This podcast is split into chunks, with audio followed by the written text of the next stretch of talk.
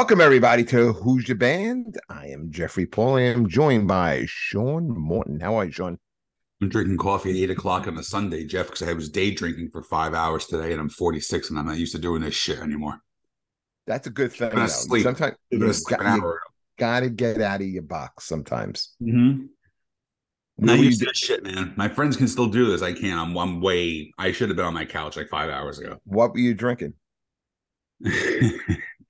All right. So my cousin owns a bar, and it's like she calls it an upscale dive bar. So she's very bougie. So I was drinking prickly pear and strawberry mojitos. Now, now was there gay sex going on in the Oh, good. Yeah, it's gay because mean- I drank a, a drink that was pink, Oh, Jeff. You know, Come on, man. Sean, I remember the days when we used to drink whiskey and we used Still to drink do. bourbon It and was Now- Now you fucking drink. Did, did you put a little umbrella in it? No, it came with mint, in case you need to know. Oh, But yeah, I, I can't take you anyway. I, I, I, I really this this this is the last show. Um, okay. but before but before we before we end the last show here, Uh huh. um, music. Um, this past Thursday, uh, I went to go see Mike Tramp, former. Yes, uh, I saw that. Thanks. I guess my invitation was uh, lost in the mail for that one. That's totally fine. I don't have any guilt or any, any resentment towards you at all. Well, you missed a great night. You know, uh, Oh, thanks. Jameson was there, and you know we were hanging out with him all night, and we got to meet Mike after the show, and the band was great. It actually, he now lives in Indonesia. Now, if you're not sure who Mike Tramp is, he is the former lead singer in White Lion. You know, they were real big in the '80s and '90s, and he's he's originally from Denmark and has been living in in Indonesia in the last couple of years. So for him to come over to the states and tour, it's it's quite a, an expense. So what he does is he has a great guitarist. I mean, it's very hard to replace Vito Bratta, Mhm. uh, but this kid is good. Uh, kind of has a style of like Joe Perry, uh, and it and he, but the rest of it, the bass line, uh, uh, the drums are all on backing tracks, which Oh, we're not- yeah, which we're not big fans of, but Yeah, like that I- but he's upfront about it and explains like you know, hey, look, you know, it, it, the cost of taking on just two more members in the band is considerable, and you don't have the budget that you that you used to, and the budgets don't go as far as they used to. So he's traveling as a two piece, and you know, his next time around, you know, they'll build up a little bit of money and they'll be able to kind of tour as a as a four piece unit. But it really good, covered all the big hits. You know, he did "Wait," "When the Children Cry," "Freedom Cry," which I think is a, a great White Lion song. Did "Radar Nice. Love," just like all real good stuff. So I that- just that- bought tickets to uh, see Ugly Kid Joe, which is a band that I've loved from the 90s, and they haven't toured the United States in 27 years, which so has wait, you, you just got tickets or you saw I, them? I just got tickets. It's uh, Labor Day. Uh, no, not Labor Day. Memorial Day weekend. It's like out in Pennsylvania somewhere. And uh, I listened to a podcast with the singer, and he's homeless, the singer, but by choice. So what he'll do is they tour so much overseas. So he'll be like, "All right, we're gonna be uh, starting in Paris, France, on February first. I'm gonna move there December 10th." So he'll live there for like two months before wherever a tour starts and then say the tour is over in Budapest, Hungary on 8 August 1st. He'll live there until like December 1st, until the next tour picks up. And then he said a story about how he was uh, just bored and he rode with Motorhead in 2012 and 2014 on their tour bus, wasn't performing with them, but just lived like a roadie for two years because he has the you know financial freedom to do that. That's pretty wild. Pretty cool. Uh, hey, before we bring in our guest, uh, just a little quick music news. Just one uh, important note: uh, Aerosmith announced Yes. uh, tour tickets are on sale now. Uh, last tour. Uh, a lot of bands always say it's going to be their last tour. In this case, I totally believe it. They are, yeah, I they passed up tickets. They were expensive. they were expensive, not as expensive as I thought, but still, you know, to get a good seat, it's going to probably cost you close to five hundred dollars. And the advice we always give people on the show is wait it out. If you Mhm. don't have, they're pl- doing multiple dates. Uh, they they could. po- I don't think they're going to do a second round and come around. No, if- they won't. This is it. But if you could wait it out a little bit, you know, you could usually get tickets a little cheaper, uh, closer to the show. I'm All right. tired of hearing your voice. Can you introduce our guest, please? with that, yeah, I'm I'm happy to introduce our guest because uh, we've been trying to get her on the show for a little bit here, and we're glad he's able to work out tonight. So we got comedian, bodybuilder, uh, roller derby chick, okay, No and all around badass. She is really when it comes to comedians, she is she is she is not playing. She is not playing, Sean. She is a real badass. It's our pleasure to welcome to the show, Chrissy Miller. How are you, Chrissy? I'm good. How are you? That was such a such an intro. I was like, fuck, did I get bumped again? Like what happened? did I get bumped for Steve Perry and his 14 year old girlfriend? He took over state lines. That's why their last tour, because he's going to jail. Steve Perry? I mean, what you know, Steven Tyler, all those old Oh queens- yes, Stephen. Tyler. Well, all yeah, those that- old ladies are going to jail. he does look like your old, like your old cool spinster single aunt, right? Yeah, like she, like you look at him, you're like, yeah, she went to Woodstock right. and Yeah, hasn't exactly. changed and hasn't changed her clothes since. And, and talks about how she fucked Eddie Money in 1982 one time, and like that was the greatest achievement of her life. She didn't even fuck him. She blew him. Steven Tyler looks like he should be an 80 for Brady. He is. that was a good movie. Get the f- you, I fucking hate. I took my mom to Join me it. as my co. Aw. I fucking hate this guy. I took my mom to see it. I'm on Uh, your side, Sean, because I love all those women. Yeah, chick Oh, movies are great. Oh, I hate them. I hate. I hate. No one. I I needed to be an 80 for Brady because I would have fucked him. Yeah, them yeah. Well, bitches- they, well, they would. They would fuck you back. No one. No one is looking at 85 year old Jane Fonda. The gr- Gronk isn't looking at him and going, "Man, I got to have some of that." That is not happening. I I would have listened. Rita Moreno. She's No. 85, Jane Fonda. She she walks like Biden. Fuck that, man. She no, no, man. She she listen. Back in the day, Barbarella, one of the hottest women on the planet. No more. Give it up. But you, but you okay, could fuck Jeffrey, her you're and- talking about No, an you 85 year old woman. You understand that, right? You're actually you're actually yelling at an 85 year old woman. Who Yes. Hey, Sean, ask great. Sean, ask him this: Would Jane Fonda fuck you? Yeah, exactly. She's like, I don't know. I can still have any man in the world. Let me find a fucking middle aged middle from Staten Island. She's like, sure, I'll take him. You know what?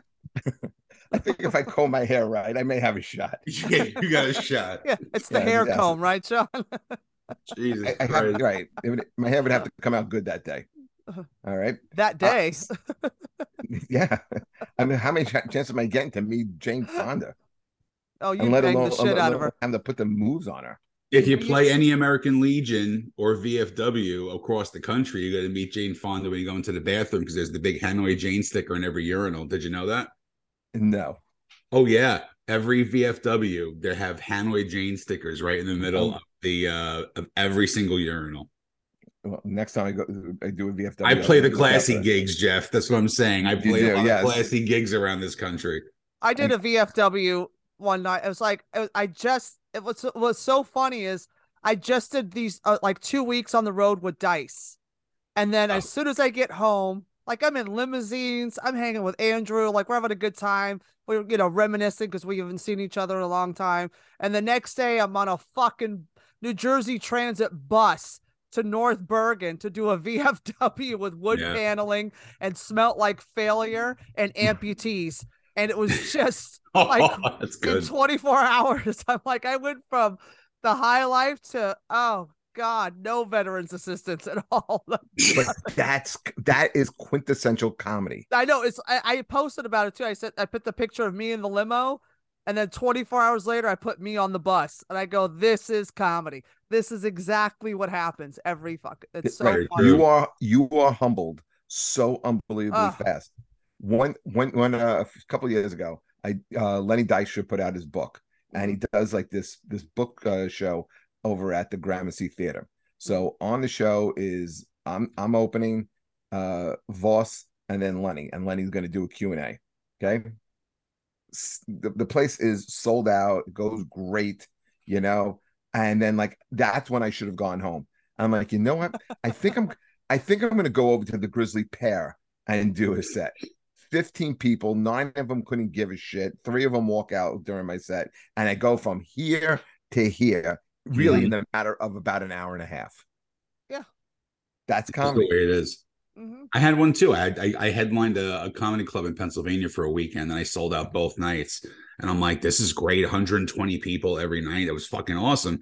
And then I had a chance to go see Jeff Dunham. Was it was it the Comedy Works? Yeah, Okay, so you Yeah, we were at- sold out. You, yeah, you did a uh, an Italian restaurant. All right. Um, I'm not done with my story, asshole. Number one. Uh, Come on, so so- I had, go I ahead. had this Go great ahead. weekend. Chris, I we had got to make him great feel weekend. good. Go, go ahead. Oh, he's fucking feeling really happy today. You know what it is? Because we have a fucking female on the show. He's trying to act tough. don't Sure. worry, my don't worry, Sean. My dick's bigger than both of yours, so it's I- okay. I'm well aware of that. My tits are bigger than yours, so don't worry yes, about it. they are. Yes, they are. You want to borrow my bra? I don't need it. So I go, I go see Jeff Dunham at, at Prudential Center, and I'm like, a puppet act is not going to sell this out. So they probably curtained off half of it. I'm doing the comic thing in my head. I'm like, all right, curtain off half. Don't do the upper level. Have the lower level and the floor five six thousand for a puppet act. I'm like, this is great. This isn't as good as my weekend in Bristol. And then I walk in, there was nineteen thousand two hundred fucking tickets sold. This guy mm-hmm. sold out every seat in the arena and for three hours performed. And I I really just questioned every fucking thing in my life at that point. I really did. The moral of the story is shove your hand up a midget's ass and make him talk, and you'll I sell bet- out arenas. Yeah, if I tried that with Jeff though, we'd still have that fucking mumbling prick voice coming out of him. You know what I mean? Continue, Jeffrey. Thank you. So uh, uh, enough, enough with you, please. So, Chrissy, you've been doing stand up. I know you for. I probably know you for about ten years. Yeah. You've been and you've been doing stand up way before that. So Yeah. over twenty years. Is this you have an album coming out? Uh, I think it's out now. it's out. Okay. Is this your first album? Uh huh. 27 years. It's my first album. So Wow. yeah. That's so awesome. yeah. Mhm. Why now? After 27 years and all your experiences, why why did you figure this is the time to do it? Well, the record company approached me, so I signed a four record deal with them. That's And yeah. Wh- uh, why didn't you ever do one before? Um, I tried, but things fell apart, and I don't like to do things independently because I'm bougie, Mm. and I've been in the game 27 years. So I'm like, um, no, I want to do this the right way because I always, I was always brought, I, I was raised at the comedy store, so I was always raised do it the right way, and don't half-ass anything. Don't just try to force something through because I want it. If I'm going to do an album or a special, it's going to be done right. It's not going to be done on an iPhone, you know, Right. sitting in the back of the comic strip or you know, or somewhere, and I'm just going to record and put it on YouTube. There's my special, and ga- uh, you know, might as well just hold a Bud Light with two hands at that point. So. Sean is staring at me like It's the you're absolutely right. I, know- I, re- you know I've what it is? recorded So- twice. so I As you're have recorded twice and then falling in love. Yeah but i have a i have a record company i have you know i signed a four record deal um Are you doing it with 600 pound gorilla? no no Okay, and how dare you call me 600 pounds da, da, da, da, No, it's being uh, released on Realized Records, by the way, Jeffrey. Yes. Thanks, thanks for doing your research. It took all Thanks, of five Sean. seconds to fucking download it, Jeff. yeah i love you sean fuck you jeffrey Thank you.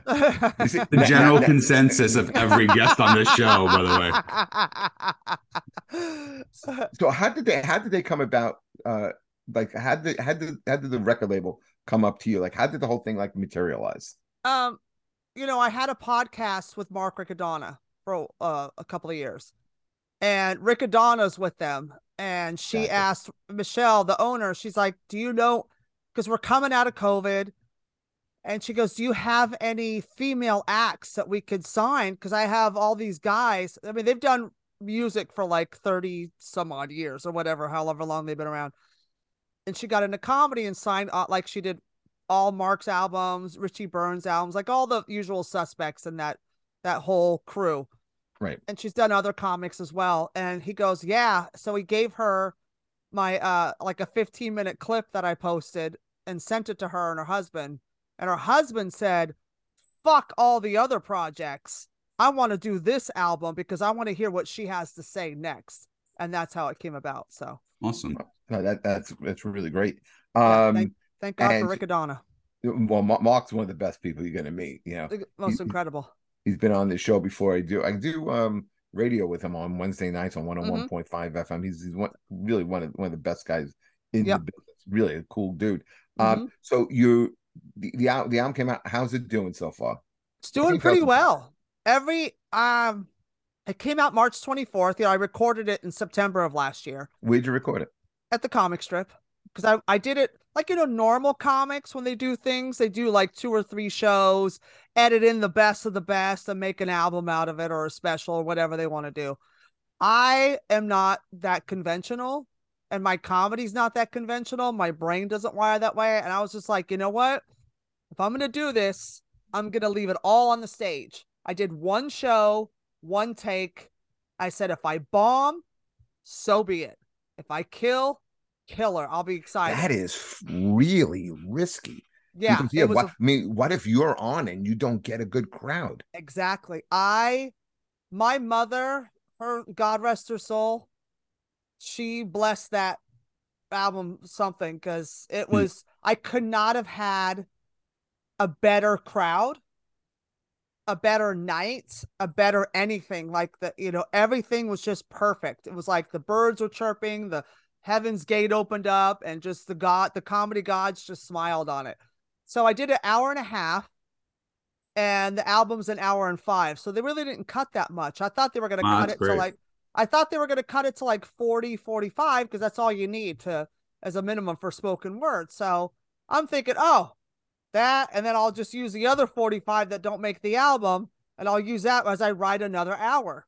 And, yeah. and I'm like, oh, you really didn't cut anything. Like we trimmed fat off of stuff and different things. I said, yeah, I don't need that whole bit on there. Like a lot of my old school Kardashian stuff I did just to set up Kim and Pete Davidson and Kanye and stuff. So we cut a lot of that because I'm like, yeah, eh, cut the Cher stuff in half and that's about it. Like a few other things got cut, like small things got edited, but I just kept it because the intimacy of that club and just the and the different demographics that were there that night for me was like insane. Like it was so crazy and it was so cool to watch all these different demographics of people that would never intertwine, never talk to each other, never see, you know, don't not in the same neighborhood, not in the same bar, nothing. We're all in one room together laughing and that was like powerful for me. That was like oh my god. So everything basically so everything was like lined up and i took a big risk and it paid off and the album's doing well and the response from people and like new fans that are discovering me are like oh my god who are you? I've never heard of you. This is the funniest shit and it's like oh my god i'm not going to get set on fire for all the shit i say this is great overnight but, success 27 years later yeah, Bernie Mac. So was it was it your crowd or was this just an open crowd to the the comic strip? It was half and half. Okay. And so yeah, I would, I would paper the whole room if I was me. Like I'm, if I'm going to record, I'm going to have like hundred people. I'm bringing 95, and I'm going right. to tell them, look, you've heard this shit for 15 years. Laugh like you've never fucking heard it before. I'm yeah, gonna, I, am gonna, I'm gonna tell the crowd what to do for this recording. No, I wanted it raw unfiltered. I had a couple of hecklers. It was fun. I did you leave that in the record? Yes, yes, yes. That's very cool. That's very. I like yeah. that. And I was, you know, I'm like, I'm just gonna do it live. Leave it all there. It's raw. It's just you could feel the rawness from it when you listen to it, and that was what I wanted. That intimate, raw, dirty, dark club setting. Like it just has that vibe, and it feels it's it's I, am really proud. I'm I'm really excited because I really I worked my ass off on that, and uh it's you know so far so good. Knock on wood. You know. How far but, back did you go in your 27 years for the record? I went back to one of my biggest closers that I started. That what helped get me on stage was Cher. So I did my Cher bit. I brought okay. her in just because she's part of me and she's like my idol and she's my you know my my other me or whatever you know but so i brought her in just to have that nostalgia of how it all started like how like my first big closing bit was Cher that was my first big closer how, how, do you categorize your ca- comedy like i've seen you but for yes. our audience that doesn't know you how do you categorize uh, your comedy i would say my comedy is basically everybody's ridiculous inside voice, but they're too afraid to say it out loud because they don't want to offend people. So I'm that voice. Like, you know, when you see something and you make fun of it and you Yeah. you know bust balls and you know like you know crack horns and that's what my comedy is. It's so ridiculous and stupid, but I just call a spade a spade and I call things in the moment. No two shows are alike for me because every audience is different. So whatever's happening in the crowd, it's I'm going to address it. I'm going to handle it because it also I find just for me, not for everybody. I don't have stock uh uh I don't have stock crowd work stuff like some comics have. I don't have the time to write that kind of stupid shit because you never know where you're going to be. So I just kind of fly off the cuff when it comes to anything happening in the crowd or anybody in the crowd. It's just off the cuff, whatever's happening in that moment. I like to meet the audience halfway, but I like to make it a big party and just laugh and make fun of ourselves and break balls. And, but I always say the best way to describe it is I'm that inside Joker voice in your head that likes to talk shit, but is too afraid to say it out loud without offending anybody. Are you a confident person? Say that again. It's Are uh, you my- a co- are you a confident person? very Okay, even off stage. yes.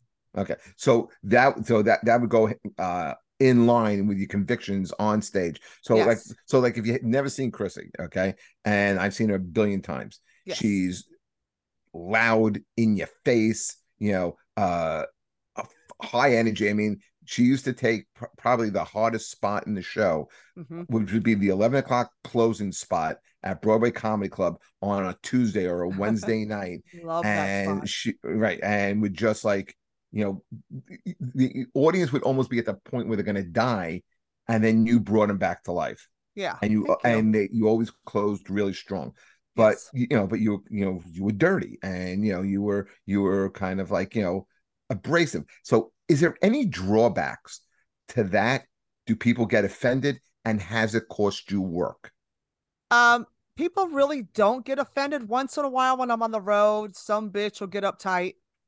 But I, it's one thing with hecklers. I never. by the way this them. is the, this is what i love about chrissy no fucking ho- holds barred no I just, holds barred I just, I'm just me, and I'm cool with who I am. I'm very comfortable in my own skin, and I love everybody. So if I break your balls, it means I like you. right And if I It's ignore like you, the it means fucking I don't female like version you. of me. This is this is the greatest day of my life. Jesus Christ. so uh, Are there drawbacks to, to that yes, style? because I am a woman. Yeah. I get judged 10 times as hard as a man. I told someone, I said, if I was a white, if I was a dude, I would have been at the top a long time ago. But because I'm a female, I don't play the game, the, uh, you know, the game. And I do what I want and I say what I want. Now I'm dirty. I go, any man or any fat bitch that tells my act would get away with it because they're not threatening. But because I do do powerlifting for fun, I keep in shape. I'm very strong. I'm confident. I just like everybody to have a good time. It's a party. Life is short. We're all going to go out in a box, you know, all at the same, you know what I mean? Like it's like we all shit brown and bleed red. It doesn't matter who you are, where you come from. If you're cool, I like you. I'm going to break your balls and have a good time. If not, and when the audience heckles, I usually kill them with love, positivity, and kindness because you'll never get receipts on me. I always swore to myself, I never want to go viral for some crazy shit, like some like Michael Richards shit or some other crazy like angry comic attacking the audience shit because it's I'm not an angry person. I don't have any anger in my body at all. I love life. I'm happy. I'm I do what I want. I I really I really love my life.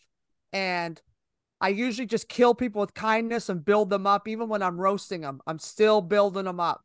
And it's, and I've had people tell me at shows afterwards, going, I've never seen a comedian take a heckler and just build them up with positivity and love. They're like, that was amazing. I never seen that. Usually they attack and get angry and throw them out. I said, no, no, no, no. Their pain is not my pain. Why would I take that on? Why would I let them affect my mood? their mood is fucked because they're obviously I'm mirroring something as a 52 year old woman living my life the way I want to live it. And now that's mirroring something that you were too afraid to do when you were younger because society said if you're a certain age, you can't do things. And you bought into that. That's not my problem. But my but I won't make it my problem. And I don't want you to feel bad when you leave my show. Ever. Has So- has this style has it cost you any work or any opportunities? Things that you think that you say, hey, look, I should have been here, and someone who's l- less than you got this because not because they played the game, because they were either cleaner or more predictable, you know, or you know, just weren't you. Um, uh, probably. I'm gonna say yeah because I think everybody has, mm-hmm. but I can't be anything else but me. You know what I mean? But like, there are people in this business that will sell out in the in, in, in a in a drop of a hat. They Correct. will suck dick and tap dance and pick That's cotton, right. but the drop of a hat. They will tap it out, but not I won't because it's not me.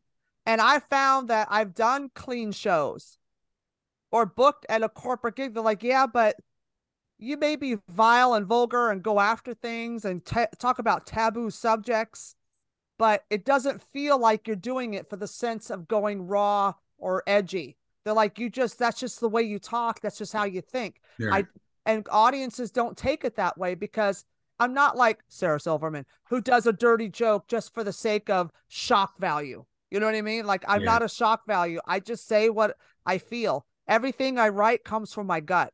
I don't it's try you. to yeah, it's, it's you. It's unapologetic. It's me. Like the album's called Brutally Yours. That's me. I'm brutally yours. Like here it is. This is it. You know, this is who I am. Love it or leave it. I'm cool. But I I don't have problems. I usually people get nervous because of my content and then at the end of the show they're like what were we worried about? You destroyed. You're amazing. You said you started out at the comedy store. Did you yes. grow up in California? Yes. You did. And so, yes. so what was what was your beginnings over there? Uh 1995 got to the comedy store. I thought to my my my best friend at the time yelled at me. She goes, "If you don't go to the comedy store and do an open mic, I'm gonna kill you because I've wanted to be a stand-up comic since I was like 6 or 7." And Who did you listen to? Uh Richard Pryor, I saw Marsha Warfield, the Reverend George Wallace, George Carlin, the usual suspects, Don mm-hmm. Rickles, Buddy Hackett. Like my mom had all those comedy albums. So then when show remember when we were kids when Showtime came out and it was like a nighttime pay cable movies and they had the comedy shows and then yep. HBO came out like 3 years later and they were doing specials. So Showtime had this show called and it was all over. They had the New York one, they had the LA one, they had the Chicago one, and they had the San Francisco one, which is where I'm from. They had the San Francisco Big Laugh Off. And on that episode was Ollie Joe Prater, Marsha Warfield, Johnny Dark, and the Reverend George Wallace. Hmm. And I watched that, and between Marsha and George, I was like, "This is what I want to do. This is this is it." And then I got obsessed with comedy shows. I watched specials after specials. I would come home from school and watch Richard Pryor over and over and memorize it. When when I was a kid, we got Delirious on VHS, and I would just watch it over and over listen to old Carlin albums, listen to Bill Cosby, listen like any comedy album I can get my hand on is what I did. So my best friend was like, You need to go to the comedy store and do a mic because I'm so sick of you because you've been wanting to do this for so long and you're so hilarious. So I went to the comedy store and got a job. I said, All right, I'm going to go there and get a job as a waitress. If I get a job as a waitress, that means I'm supposed to be there and learn and How start. Old were you? 20. I was just getting ready to turn 25. Wow. Okay. Yeah. So um, I went, had the job in like 30 seconds and started working there. I said, oh shit, I have to be here. So I would watch shows, I'd watch comics, I met everybody and I would watch and I would, you know, get my little three minutes together because I was scared because it's nerve wracking. Did you and, go up while you were working? Yeah. No, no, no, no, no. Mitzi, back then you weren't allowed to talk to a comic if you were a waitress you would have got fired. If Mitzi came in and saw you talk to a comic and he was not ordering a drink from you, you're fired. She would throw you out of the club because Sammy ran off with a waitress in 76 to Vegas. And that's so, why she got the store. Okay, so when you're not not waitress, mm-hmm. we, would would the uh, store give you a spot even if it's a 5 minute get spot? Nope, it didn't no. work that way. It was not like that. They had uh Sunday nights were potluck, which was the open mic. And uh it was during the dark days in the mid 90s. So like, you know, com- like getting people in the club was a pain in the ass unless it was a holiday and there was tourists and then we take tickets over to the Hilton and the Hyatt and all the hotels surrounding it on the strip to get people to come in.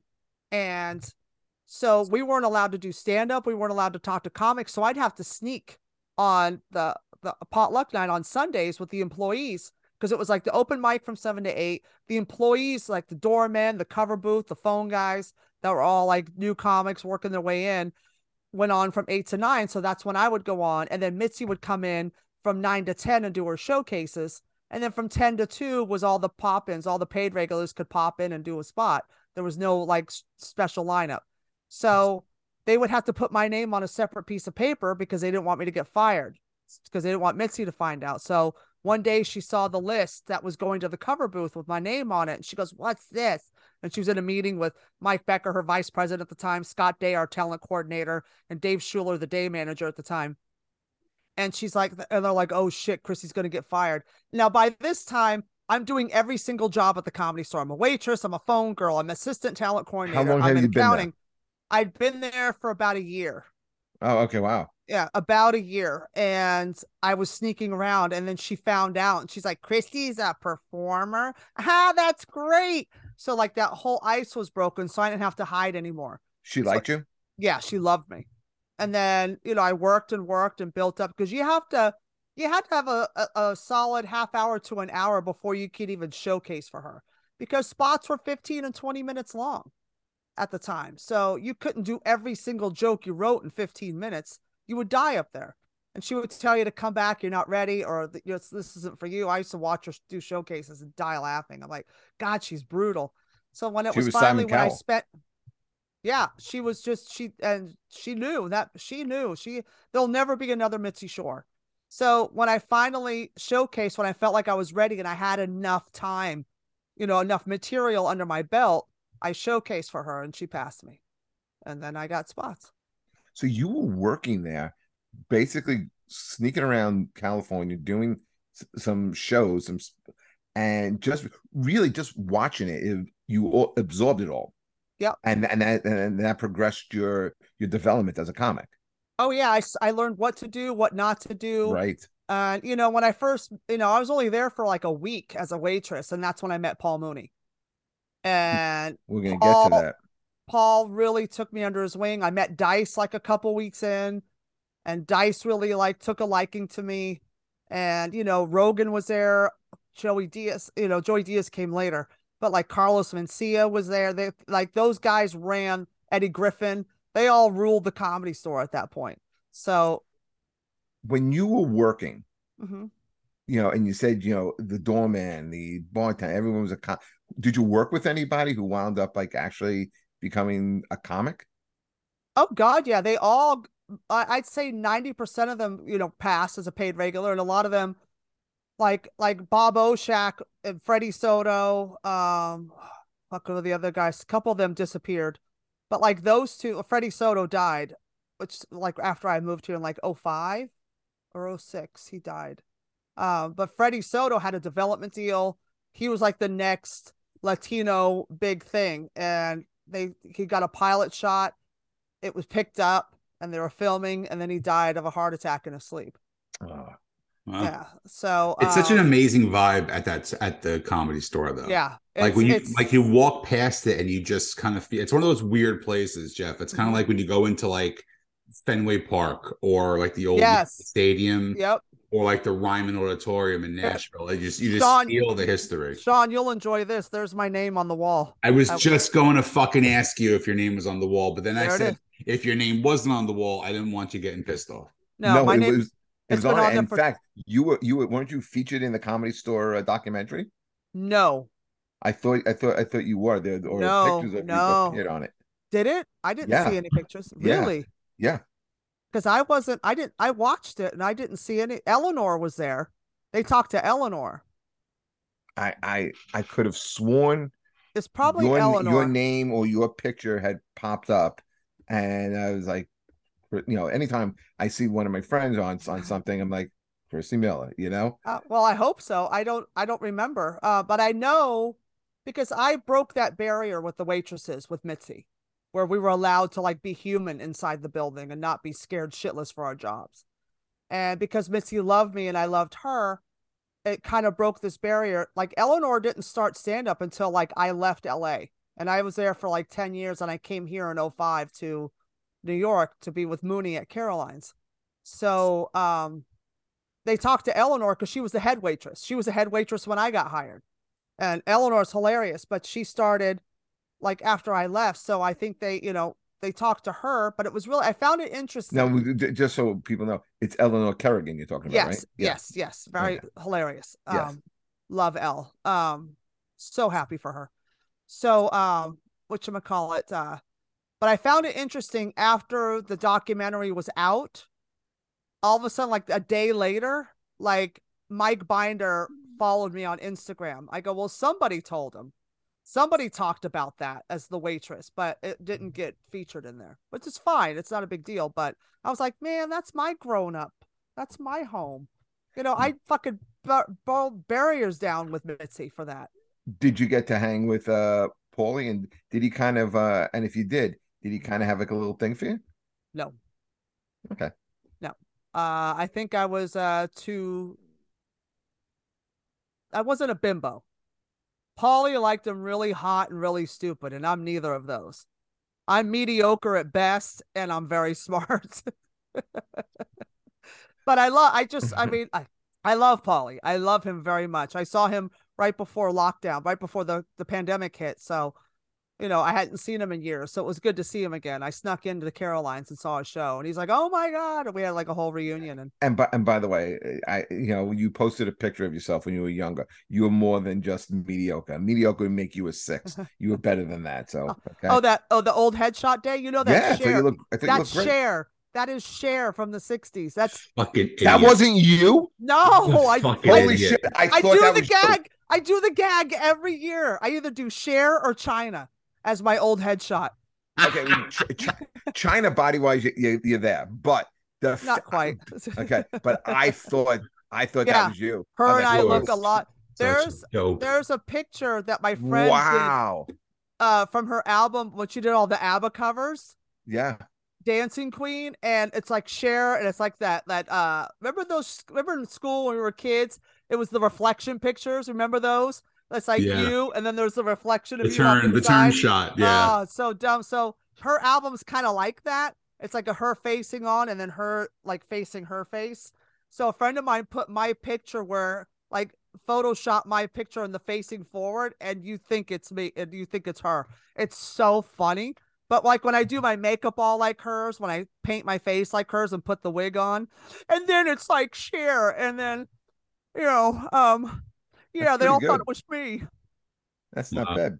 So let's, That's let's not bad. you- that's that, that's good. That's good. This from the guy who goes, "Yeah, do you want to hear my my my De Niro impersonation?" I do the worst De Niro. I do the worst De Niro. oh, So my De oh, God. Niro sounds like Dude. Bernie Sanders. It is so it's a lot of- Hilarious. It's a lot of heavy breathing, and, he- and somehow I made him out to be a Brooklyn Jew. You should Okay. make it. You should call it Bernero. Robert No. Bernero. Listen, bitchy slam Bora. Hey, okay? it's shot Look to the at- heart. You're to blame. We'll, we'll get to you in a second. but you but let's go back to something you you, you you've been alluding to. Okay, Okay. so you opened for a couple of legends, all right? yeah. Paul Mooney, Andrew Dice Clay. Um, t- talk to us about first Mooney. We, you know, you said you came to New York in 2005, and the Mooney shows at Caroline's are pretty much legendary. Yeah. You know, um, between the the interaction with the the crowd, so you know, I mean, and, and just verify anything that what I'm saying here. Um, I heard people would walk out. I heard sometimes there'll be 20 people in the show, and he'll do three hours. Yep. You know, um, tell us a little bit about like working with like Paul Mooney and and your impressions of Paul. Oh, oh, homie, it's too real, homie. Oh, oh, uh, uh, all these white rabbits, these racist white motherfuckers, they can't handle it. Oh, oh, oh, yeah. He's uh, Paul Mooney is probably the greatest gift I ever had and the biggest curse I ever had. When you were talking earlier about gigs and losing out gigs, and I said, There yeah, probably. Well, the real is um, working with him all those years. I learned freedom. I learned how to trust my gut and get strong. I mean, the comedy store Mitzi used to give me all the death spots. I'd ask for the Kinison spot, and I'd uh, then uh, I would ask for give me the spot at because the headliner, you know, it's continuous shows from eight to two. It's a comic every fifteen minutes, pass the baton, and the piano player runs the show and tells you it times the comics and then tells us who's next, plays us on and off. So I said, give me the death spot, like following Carlos Mencia doing an hour of fuck and an hour of Joe Rogan humping a stool like a lion, or an hour of Dom Irrera just murdering, or an hour of Dice, whatever. I just want to go on after these guys when I was a new Jack because I wanted to be stronger. I wanted to be able to handle anything. So between those death spots following those guys every night to opening for Paul Mooney in New York City in the Mecca where I've seen where I'd get to the club and there's a line all the way around the block up 7th Avenue from Broadway waiting to get in at 12:30 at night on a Saturday night to see mm. Paul Mooney. And it and it'd be 30 degrees out, you know. And he would do this every Saturday, right? Every we did Thursday through Sunday. Yeah, it used to be once it was once a month, then it became, you know, bi-weekly and then it became every week because it would just he had diehard fans that would show up every week because he always had new material because he would just sit home and watch the news all day and then just go off on it for like a half an hour at a time. And then it would just like it was always something new. And the things i learned from was Paul, it was it funny? Brilliant destruction like monstrous laughs like just like it there was like there's times i've see at the comedy store he'd do late night, you know, close the show out. And it'd be two people in the room and he'd do an hour. And we'd be all in the back dying because he's brilliant. And then it would be funny to watch the white people go, This is terrible. Oh my God. This guy's really, oh, this is a bit much. We have to go. And it's so funny. And they would look at me laughing. Even when I was opening for him at Caroline's, like some white people, they would recognize him from Chappelle show as Negrodamus. Yeah, so they would come to see Paul. I remember one night there was these two little white girls in the front row white blonde haired girls because they love Chappelle show and they love Negrodamus. They were going to the Paul Mooney show, and five minutes in, they were picking up their shit and walking out. It was the funniest shit because they didn't know they because they don't know his history. And but tell us a little bit about his history that you uh, knew. Oh well, I knew Richard Pryor because of him. Like I got to we'd go to his house and hang out with him when he was really sick, have dinner or whatever, just visit him and make him laugh and just keep him company and stuff because he was really sick. You know, it was really bad towards the end. And Richard, when I first got to the comedy store, was coming in Monday, Wednesdays, and Fridays in the OR at eight o'clock to help Mitzi put some money back in that club because nobody was going to see live comedy at that point. So with Richard Pryor on stage, that place would sell out in five minutes. And then it got to a point where he would get sicker and sicker and couldn't come. So like he'd have to cancel. We'd have to give money back. And it was just like, it, it was insane. It got too much and then he just got too sick. But we would go to his house and visit him and make him laugh or have dinner and whatever. So, um, but yeah, Paul is probably behind every funny 70s and 80s sitcom that was like from the Jeffersons to What's Happening to uh uh God, every, every Sanford and Son, you know, I love this show. Yeah, he uh well him and Richard were the first black writers inducted into the WGA back then. Like they didn't have black writers. All the black shows were written by 11 white writers, and they'd have the token black guy to say, is this correct or not? But it was all white writers. And so, like, he wrote that he was a head writer on In Living Color the first season. Homie the Clown, that's a Paul Mooney joke. You know, that's like right. That yes. yeah, it's it's Paul Mooney. Home, oh homie, that's Paul. So uh, but Paul, and then when he was on Chappelle, when he would do all those sketches, I'm like, Paul, I know you wrote that one. He goes, oh, you know, it's too real, homie. Oh, you know, I did, you know, and and it's just, you know, Chappelle wouldn't do the Chappelle show without him. He called him. He's like, I can't do this without you, Paul. Got to have you as a writer, Paul. Got to do this right. Be- before we get back to Paul Mooney for a second, you know, uh, and what were you, your parents? What was what was your mom and dad like growing up? Uh, my dad left when I was four and a half, and my mom was like the greatest woman to ever live she fought hard. She took care of us. They're all military. So all my family served in the military. So they're all fucked up as it is. But uh which call she got out of the service when she after she married my dad. And then they split. And then she raised us by ourselves. But she always taught me to be strong and stand your ground and but you're not only strong physically, you're very, you're very strong mentally. Where we're mm-hmm. very open minded yeah. And you know, I, you know, I, I'm I'm very impressed with with the fact that not only do you accept, but you take in and you learn from it. Yeah. Does that make sense? Yeah, a hundred percent. I love things that I love people that are different than me. I love learning new things about different cultures and different people. I love different languages. It's fascinating to me. It's I love, you know, if everybody looked like me, it'd be pretty boring in my world. You know, it's like, yeah, okay, that's nice. But I like, you know, I like different things. I just like I love people who aren't afraid to be themselves and enjoy life. Right. You know what I mean? I don't like bitter, angry, and I don't like all the whataboutisms that people throw out. Well, what about me? And what about this? What about that guy doing that? That's not. And it's like, dude, what what about it? It has nothing to do with you. Get your shit together.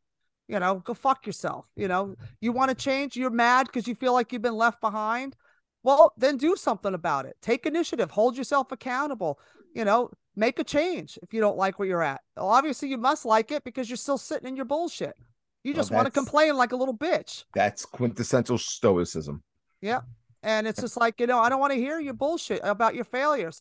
You know, if I sat around and wallowed in all my failures and all the doors that were shut, like after Paul Mooney, after we stopped working together when he got really sick, it was like 2012 ish, 2013. Do you know the clubs in New York City said, Oh, you opened for Paul Mooney? All the, yeah, you're a little rough for our room. And I'm like, You why? didn't even watch me. Yeah. Why? because Why? Paul had that stigma. Hey, Hollywood hated Paul Mooney. What does that have to do him. with you? Because I was guilty by association. Thank you, Sean. He, Sean, you get it. It's yep. like you're associated, and it's like that was like my scarlet letter that I had to carry for years. So I would literally start over and I would hit mics and I would, I'm like, fine. I scratched my whole, I did the Jerry Seinfeld and comedian. I threw all my act away and I started over and I just started rewriting and started working and rewrote the whole act and, and just like said, fuck it. If I'm too rough. And then it was just like, you know, they wanted th- that Paul Mooney thing has hung over my head for so many years that I just said, well, fuck it. If that's the way you feel, then I'm going to do jokes that make me laugh. I'm going to keep going. I don't give a shit. You can't stop me. I'm going to live my life and be happy. I'm going to tell the jokes I want. My audience will find me. You don't have to chase an audience. I'm not going to cowtail to just to get someone to like me. I'm just going to be me. And then if you're just unapolog- unapologetically you, your audience will find you. And my audience has found me. And I'm so grateful for every one of them. Everyone that's bought the album, everyone that comes to shows, everyone that supports me online, and whatever, whatever support. They're fucking amazing to me and I love them. And it's just like I'm so grateful grateful every day for all my blessings. Am I where I want to be? No, but who cares? Nobody is though. The, the, nobody, exactly. nobody's ever happy with where it, they are. But I'm, but I love my life. I'm so right. happy with what I'm doing. Like, who else can, you know, live in New York City in this in this day and age with these prices and be able to support herself without a day job? Well, okay. Let's, let's go into famous. No, no, because I I read an article about you. Uh-oh. Um, in the, it was in, no in the New York Times. Oh yeah, during you COVID. know what I'm referring. Okay, yeah. right. Um, you know, I mean, we'll get we'll get to Dice in a second, but how did you survive then during the pandemic? Because in this article I read, it, you know, that featured you, you made your living as a comic, as a personal trainer, mm-hmm. and you're talking about two of the industries that would hit the hardest and yep. open up last yep. was comedy clubs and, and the gyms. gyms. Yep. Okay. Mm. How, you know, so how did you survive and stay in New York? I I don't know. I really don't know. I um I prayed a lot. You know, I didn't have any income for two and a half months until the stimulus hit. And then, you know, I I filed for unemployment like we we locked down what March 16th, the day before St. Patty's Day. That's right. March 18th, I filed unemployment, and I said, you know what? Something told me do it now because how long did it take you to get it? Yeah, two and a half months.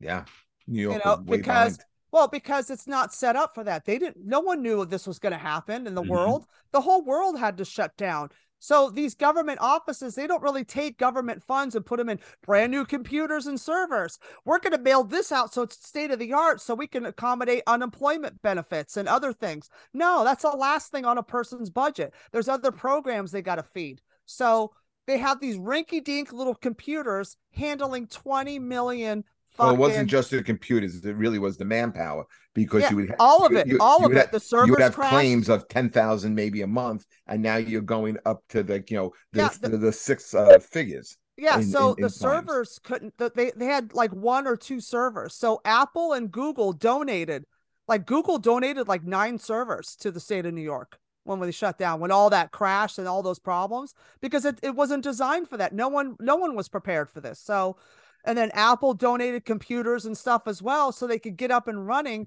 and kind of update things so they could handle the influx of unemployment benefits and and applications and all this shit. And everything got fucked up and and it was just crazy. But I just, I don't know. I don't know how I made it. I don't know. I couldn't tell you.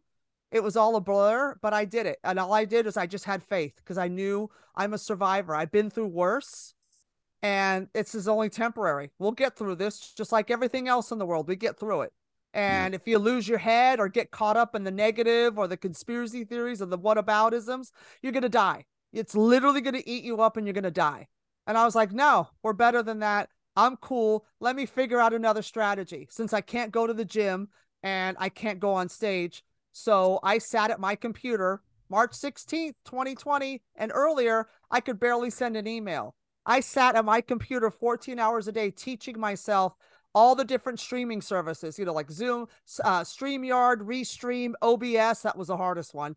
And then I taught myself, I started with iMovie. Then I graduated to Final Cut Pro. And then I went into Adobe Creator and I got into all this and I taught myself this shit. And I spent hours at the computer learning. And I was like, and then doing shows. And then I started getting shows that people like uh, this kid, uh, James Kid, he's a man, James Mack. Do you know him?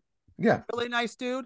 Yeah. He was actually one during that summer who got me a lot of paid gigs online and helped me out a lot. And I'm grateful for that. And then from there, other people started figuring out, oh, let's do gigs, let's do this. So then I was doing three podcasts a week. And then I was headlining shows like three or four times a week. So I was busier in lockdown than I was out of lockdown, which was funny. But I just kept the faith. I just kept my head up and just kept pushing. And then everything worked out because I knew it would.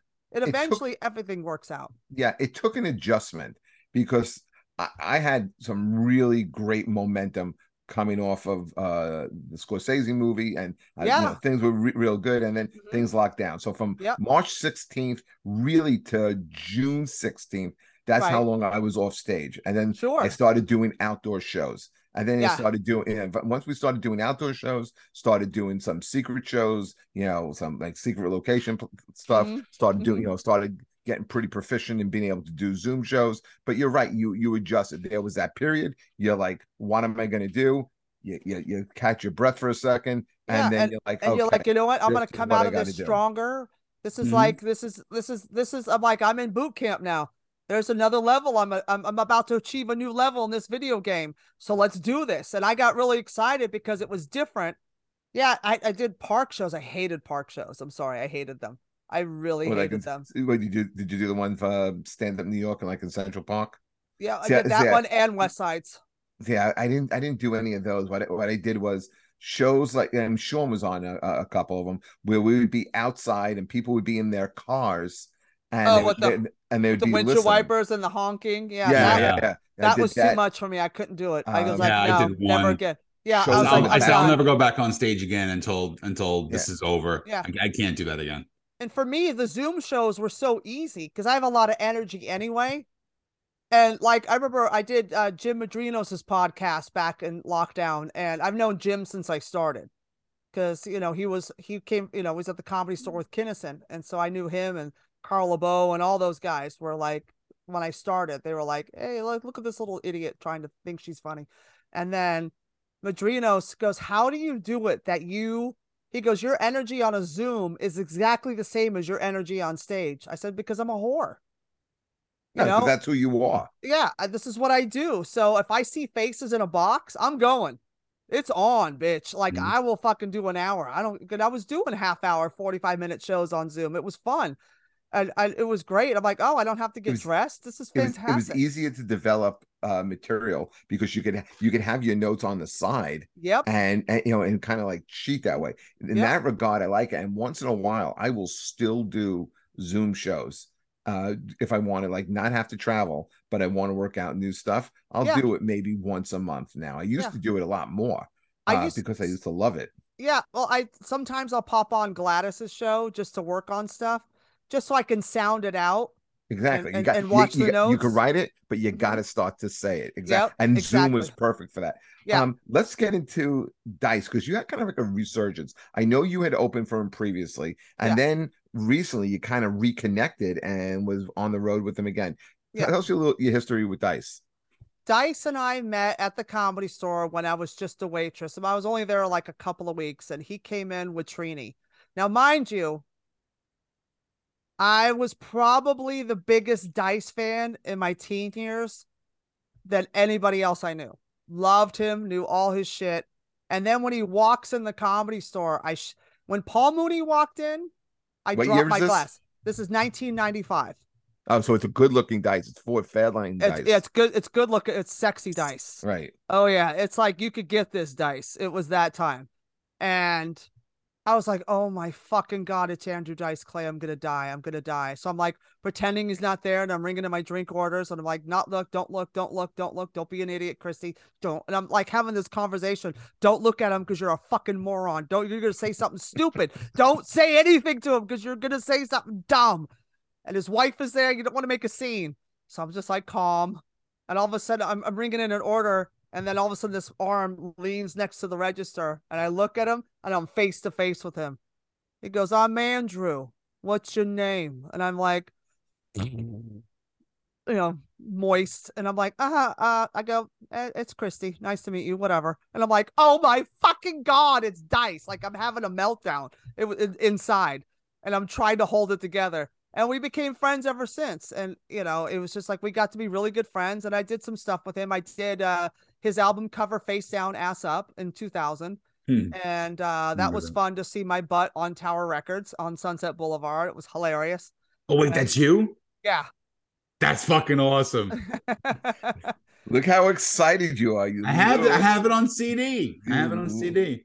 you little creep. Go ahead. i love it people ask me which one is you i go i'm the black girl in the middle and i just walk away but uh yeah so we were really good friends like really close and then when i moved to new york i was in a bad depression you know it was just like it was just bad so i came to new york to just like you know what? I need to shake this i got to get out of that. So when i left i just cut ties with everybody and i just talked to paul and that was it.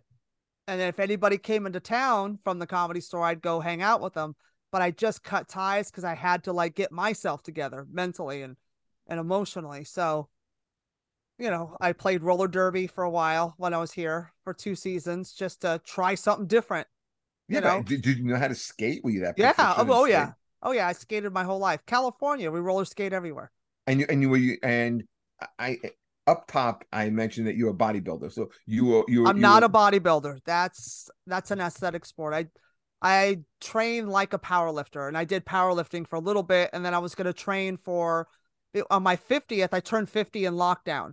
So i was going to do a masters like train for a meet and do the masters and like get get my numbers up there and hit some records. And then i started my program in february 2020 got three weeks into it and we like at the end of february then we shut down. So all that went to hell. So i'm like well there goes my meet.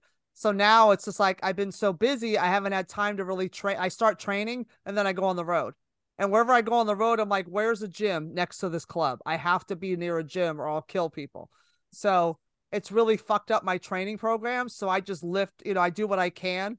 So like now that i'm home this month I, I i've been able to focus on my actual lifts and like get them in but it's really hard when you travel which you know jeff it's like it's really hard.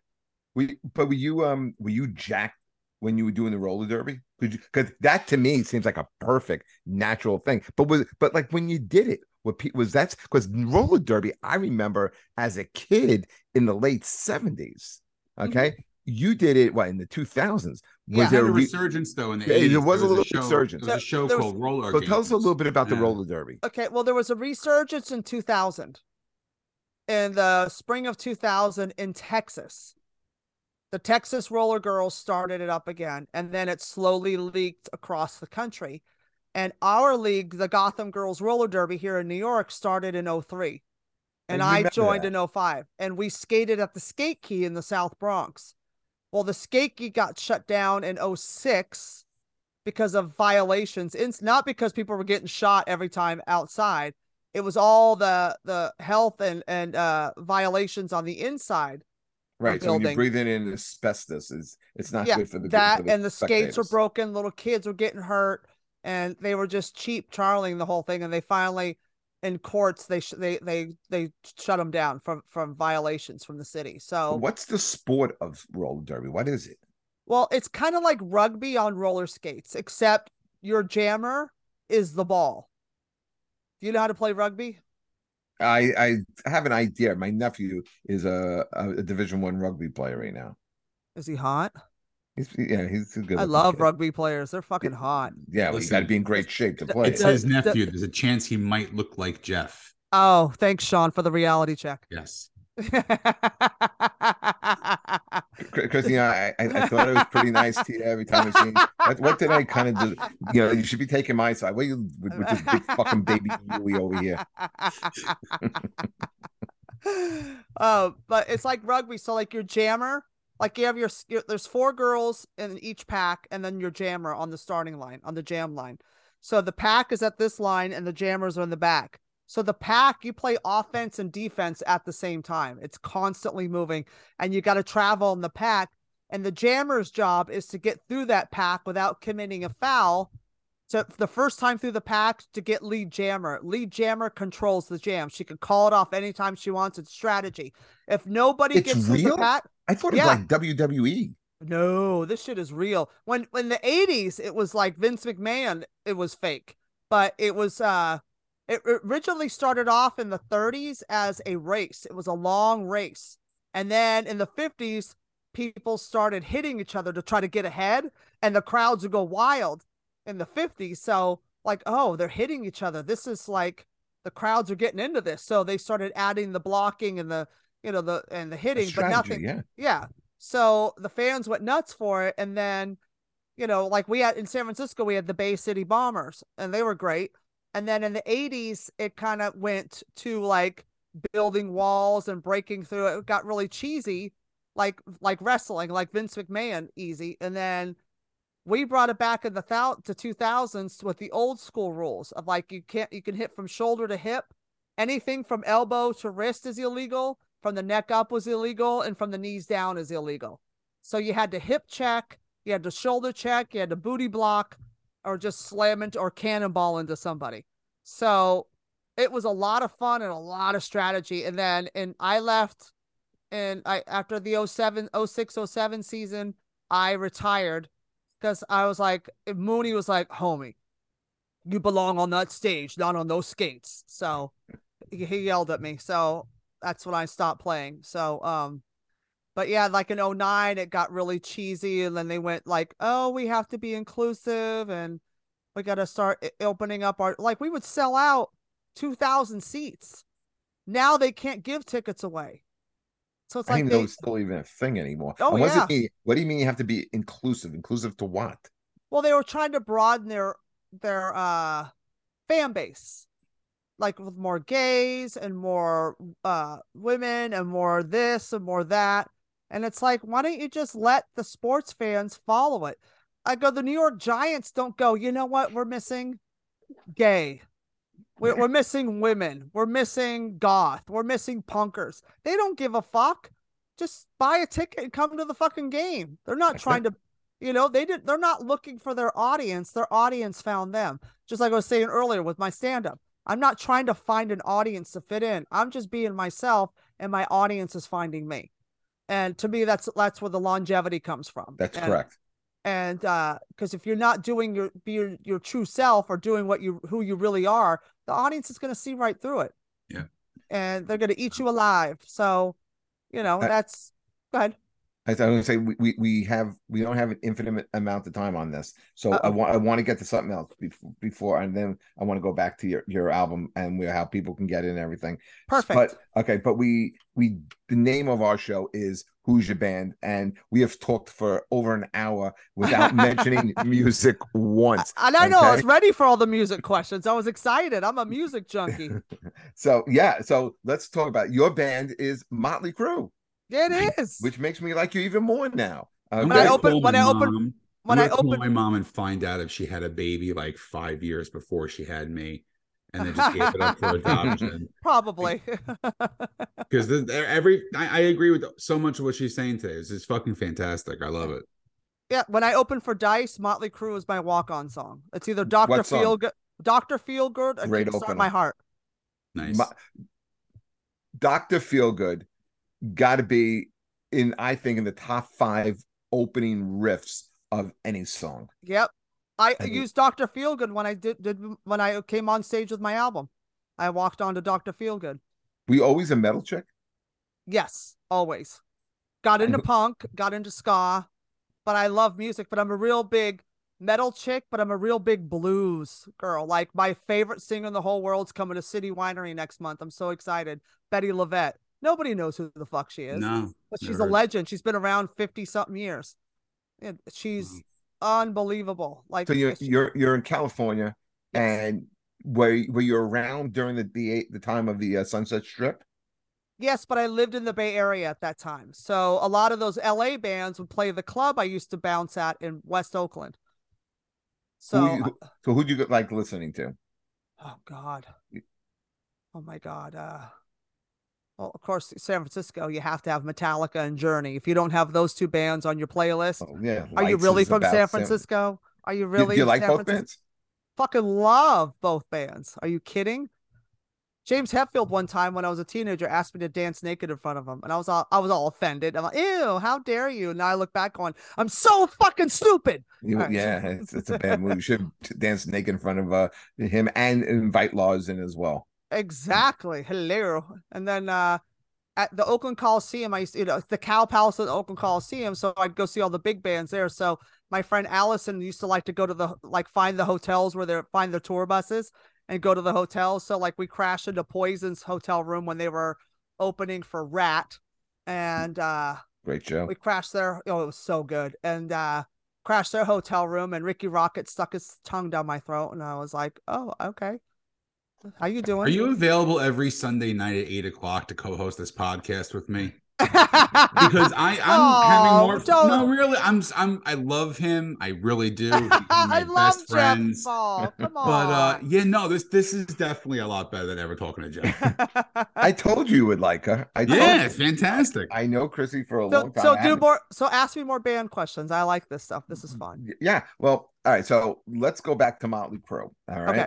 And what's your opinion now, like of what's going on with Mick Mars and, and kind of like the drama that's happening with Crue? I I know there's drama, but I didn't hear about the drama. But I saw them do uh at the at the draft at the NFL draft. They did. They played. they played, and I'm like, that's my song that I walk out to. Where's Mick Mars? Like, what Yeah. happened? So what so happened? They, Tell me. So they, um, so they were claiming that he is just too ill to play anymore because Which of his is- illness. Which yes, Well, okay, so but what they did was they basically fired him from the band, took away all his CEO status from the seven companies that they all own, and dropped his royalties down from twenty five percent to five percent. And made it sound like they were doing him a favor by doing Right, that. we're gonna give keep you five percent, and they're saying that he was unfit to play. So Mick comes back and says. Hey, if I'm unfit to play, Nikki, why are you um, playing to a bass track you didn't play one fucking note on that whole stadium tour with Def Leppard. He wasn't even plugged in, is what they're basically saying. So now they're going back and forth. And Mick actually released an audio, which is brilliant on his part, Love of his him. isolated guitar track from his monitor. And when you hear him play on that stadium tour, he sounds better than he's ever sounded. I know what it was. But- The, the track that he released was my favorite Crue song, which was uh, Primal uh, Scream. Yep. and which which you know talk about great intros. I mean that slide guitar that he's Ah. playing in that is just is just perfect. Yeah, he was and so Vince he was such an been able to- underrated guitar player too because he was he was self-taught. He never took lessons. He can't really read music, but the fucking guy is like this virtuoso. Like he could play anything. It's he made crazy. it sound he made it sound like there were two guitarists and Yeah. Always from the first Yeah, uh, record. it's it, his guitar was well the very first record's full. different. Yeah. Oh, I love the first record, but it's like, but that's so raw and Garage Band. Like I love that. But his guitar was so full and fat that it didn't need a rhythm guitar behind him. no, You know, he didn't need that at all. And it was like, I was always impressed. I'm like, Mick Mars is not like the greatest guitar player, but this fucking guy can play anything and and and not even think twice about it. He's so fucking talented Well, and he- underrated. when it when it came to musicians, I thought and I think most Crue fans kind of knew this as well. He was the most talented musician out of the four of them. oh, he was the only one who was actually a musician. I mean, I mean, Nick, now, now, now, Tommy Nikki had the look. Nikki had the look, and Yep. he's a good had- Nikki had- songwriter too. He's a good Nick- songwriter. and, Yeah. and, and Nikki had the drive. You know, Yep. uh, if you if you read anything or you saw the uh, Oh, the I dirt, love the I love the dirt. I Mm, so love that I. movie. It was You so good. And uh but Tommy's a very talented drummer and I think he's great and I think he's hilarious and I love his personality. But it's like that band wouldn't have been anything without Mick Mars. it would have been nothing that. I mean, they N- Nikki Sixx puts the band together, and Yes. you know he hired Vince. Would you say more for his sound, or would you say more for his look? Um I think it was probably not so it's it's, it's like a combination of both because Vince had that lead singer energy. You know, with the big blonde hair, It's the shirtless hair. with the vest, cute, nice body, totally swooned the ladies. That's what you want as a lead singer, that whole package. He what everybody was trying to he do, they were trying to replicate Van Halen. Yeah, I was just gonna say that I was just gonna say that David Lee Roth coined that and made a lead singer like a sex symbol Yeah, as opposed to just a guy that sings the songs, you know, but like David Lee Roth made a spectacle out of being a lead singer. He made it a show. And, you know, Vince Neil had it. Vince Neil had all of that. He wasn't a great singer. He had a cool sound, but he wasn't a fucking singer. But every he had the those. look. All every bitch that looked at Vince Neil wanted to fuck him. Right. Well, every band followed that formula because you Yeah. had Poison, you had Warrant, you know, Yep. they all, you know, Trickster, uh, Ratt, uh, well, Bon Ratt, uh, Jovi. uh, yeah, Bon Jovi. I was thinking Skid Row, you know, with Yeah. with, with, with the great. they all had the hot singer. lead singers. Yeah, right, that was that that, that, was that, that could sing, you know, and it, it all goes back, I think, to Van Halen. But I think Yeah, Motley 100%. Crue, you know, they had they had that, you know, they had that like real, they had that real like like California Sunset Strip Sleaze rock. sleaze Yeah. rock, Yep. sleaze That's rock. Exactly is Right. exactly what we used to call it. Sleaze Now, rock. would you agree? Now, I'm a I'm a crewologist myself too. love it? Do you agree that the self-titled album with John Corabi is their best album? Mm. Has Hooligans Holiday on it. I love Hooligans Holiday too. It's such a great. It's, Underrated song. it's uh, I will say this: it's a great album, but it, to me, it's not Motley Crue because Motley Right. Crue is sleaze rock. Motley Crue is dirty. Like Motley Crue is the grease on the bottom of the pan after you've cooked for twelve hours. That's burnt on there. Like it's the grit. Yeah. Motley Crue with him with uh, is more polished. It seemed like a more mature band, Yeah. Yes. like a And I- more like they were like playing music for their age, where Motley played music for pussy. You know what I mean? Like they were Yeah. all like in high school still burnouts, but with Hooligans Holiday and all those, such a great album. I love that album, but it didn't have the same spark or the Yeah. chemistry that Vince brought because Vince was just that piece of that gritty pie that we love with Crue, but that's what made it so magical. That's why I took this shitty LA grun- grungy sleaze rock glam band from the strip and made them like the, the the monsters. Who thought who knew Motley Crue would listening to Livewire that these guys were going to be rock gods like like 30 years later we're still selling out stadiums you know? Who thought metallica was going to be like that when they came out? No one thought. I'm like this is going to be a fad. And look at them they're still playing 30 40 years later. It's the same thing. It's like you just you never know. But it's like that magic they had. Uh crosby didn't bring the magic. He was a great like studio musician and a filler.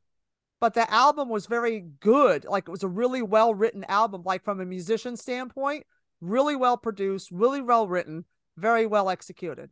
And it was the same thing like I thought of too when uh with Poison, like that song Stand is Native probably Tongue. of their best songs they ever wrote because it's so mature and so like grown up. Like they grew into the musicians that they wanted to be. And everything else was just silly party shit, you know? And you know, to me, Stand is my favorite song from Poison, even though It's it's, not their biggest. song. It's so fucking good and timeless. You know, it's Jeff, stuff like Jeff will tell you that I'm a very big Richie Kotzen fan. That's when Richie Love- Kotzen. took Yep. over Well, guitar Richie, Richie was great. He was phenomenal. If you guys And- had to pick your five top Crue songs, what are you going with? Oh God. Uh. Uh. You know what? While you're thinking, I'll I'll I'll give you my list. Yeah, then you guys- give us a your and, and then and then you got you know, Okay, start, okay. start thinking about yours because I'm gonna I you know like I said my favorite is Pri- Primal Scream. I love Pri- the last album that they did, the last studio album. I love uh, Saints of Los Angeles. I love Great that It's a great song. Yeah. Really great song. Um, Uh, then I'll then you always have to go something from the first album. Take Me to the Top was probably the first song I heard that of them that I loved a lot. Um, Wild Side, and then I'll go something kind of poppy. Uh, Don't go away, mad. Just go away. that's a good song. I It's a hated. song. I really. uh, I, I'm terrible, and I even saw the tour at the Oakland uh, Arena. Um, was I hated Home Sweet Home. Me So too. do I. Hated- I hated it. I hated smoking in the boys' room. Me too. I hated that album. But that was all. You, that was the formula in the That was the You MTV had- you had- record. You Yeah. you had to do Yeah. the, the power and it was like, and you had to do the cover. without, yeah, the without you was just like, ugh, I'm gonna fucking rather watch paint dry, and my fucking head's gonna cave in. Like one of my you know, if I'm favorite. gonna Bruce- to- I'm sorry, but if you're gonna go with songs like that, the, the mellower song, I would rather uh, something like "Time for Change." Right. Exactly. So, like my favorite, like in my top favorites, like Red Hot Red Hot's good. It's such a great song. It's like it has that little punk. I, I love it because it reminds me of the old days when they, you know, like when I was younger. Red Hot, um, definitely, you know, uh, Doctor Feelgood, uh, Kickstart My Heart. Uh, I don't have a five, like I have so many, but like uh, uh, Too Fast for Love, Oh, it's a good one. Yeah. such a good, and Looks That Kill is probably oh, my top. Another good one. Yeah. You know, Great, like great like that song used to send me over the edge. Like that song was like, yeah, we're fucking rocking now. And that was their big like video on MTV. Like, who is this band? Like everybody was like, what the fuck? And uh What what would you Wait, say, wait. Sean? when Vince had a waistline. yeah, right. I'm gonna go with uh Too Young to Fall in Love, Ooh, good one. which is uh I, I again I hate agreeing with Jeff's uh Saints Los Angeles. Great I- I, just I love that record so much. Yeah, it's so good. Um I'm gonna go shout at the devil, but I'm Ooh. going the I'm going the Generation Swine version. The okay. 97 re-recorded version. I just love that. I got to see them uh their record release party Ah, for that tour, and I was maybe four feet away from Pam Anderson the entire night. And Nice. that that record has the worst song they ever recorded too, which is Brandon. But uh Right. we don't talk about that record too that song too much. I'm gonna Yeah. go with uh same old situation. I think it's Good just a really good party song from Yeah. Dr. Feelgood record. And then Totally. Wild Side is is probably my favorite Crue's song. Yeah, You- that's you- awesome. You know, most of the songs off of uh Saints of Los Angeles, it was supposed to be uh, a Sixx:A.M. Uh, Oh yeah, record. you hear Yep. that? You hear And- that and when- big time. Yep. and when they got to back together with Vince, they had to put out a, a record, and they took a lot of those songs and put it on. You know, and made it a Motley uh, record. I Which can I'm glad they lot. did. Yeah, Yeah. but I'm glad they did. Chris, what do you think about John Five now being in the band? I don't think anything because I haven't. I'm a bad person. I haven't followed up lately with. He sounds great. Does he But- sound great? Is He's he, a good John. John He's a good Was is that- one of fit. those- He is a good fit. was that the guy that was at the NFL draft playing Yes. with them with the blonde Yeah. hair? Yes. Okay. Yep. I Mhm. I honestly I was like, is that like Mick Mars's kid? Like I was literally like, is that his kid? Like, is it like the same face, like the same bone structure as He has that look. Yeah. And I was like, does this is this Mick Mars? Is, is this his kid? Well, you know what he he's got that whole that whole image because he played with uh, Rob Zombie for the longest time. Right. My He's old buddy. He's a guitar player, but he's also just a, a brilliant musician and also uh, a producer too. Like he just he produced uh, a Lynyrd Skynyrd record like ten years ago, which is a, a killer record, and he just uh, he just did all the guitars and the production for Dolly Parton's rock and roll album that's Oh, coming out. I can't wait. Dolly is the queen. That's gonna be that's gonna be cool. Oh. Uh, yeah, that's that's my that's my record of the year that's going to come out this year. She's uh, oh, I love her. Like she's my everything. I love that woman. Now, Like, do- uh, Now, you also you you also mentioned you you like Cher, I live for Cher. I I am a Cherologist.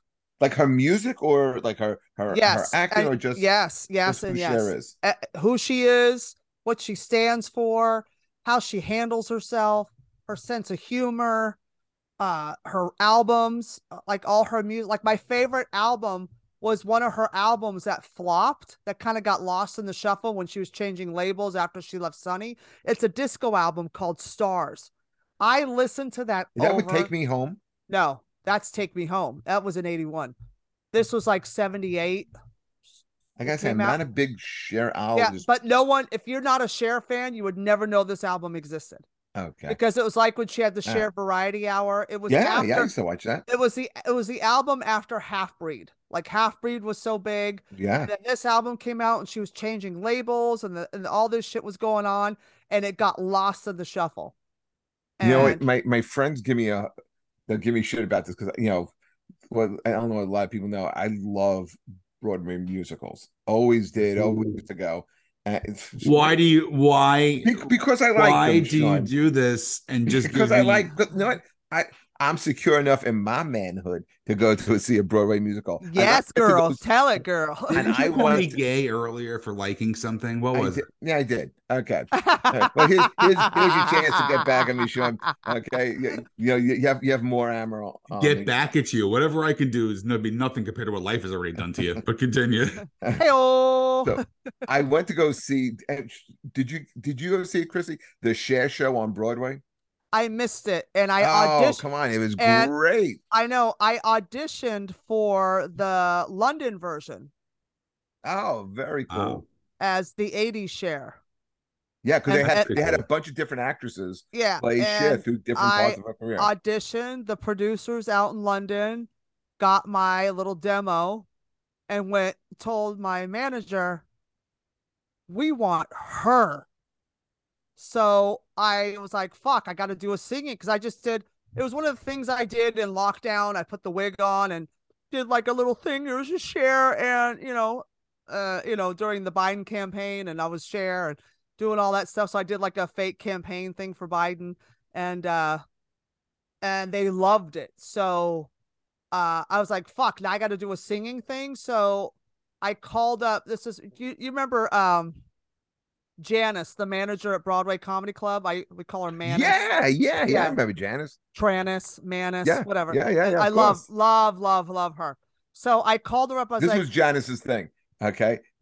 Someone would be up on stage for 30 seconds. They may not have gotten their first laugh. Get them off.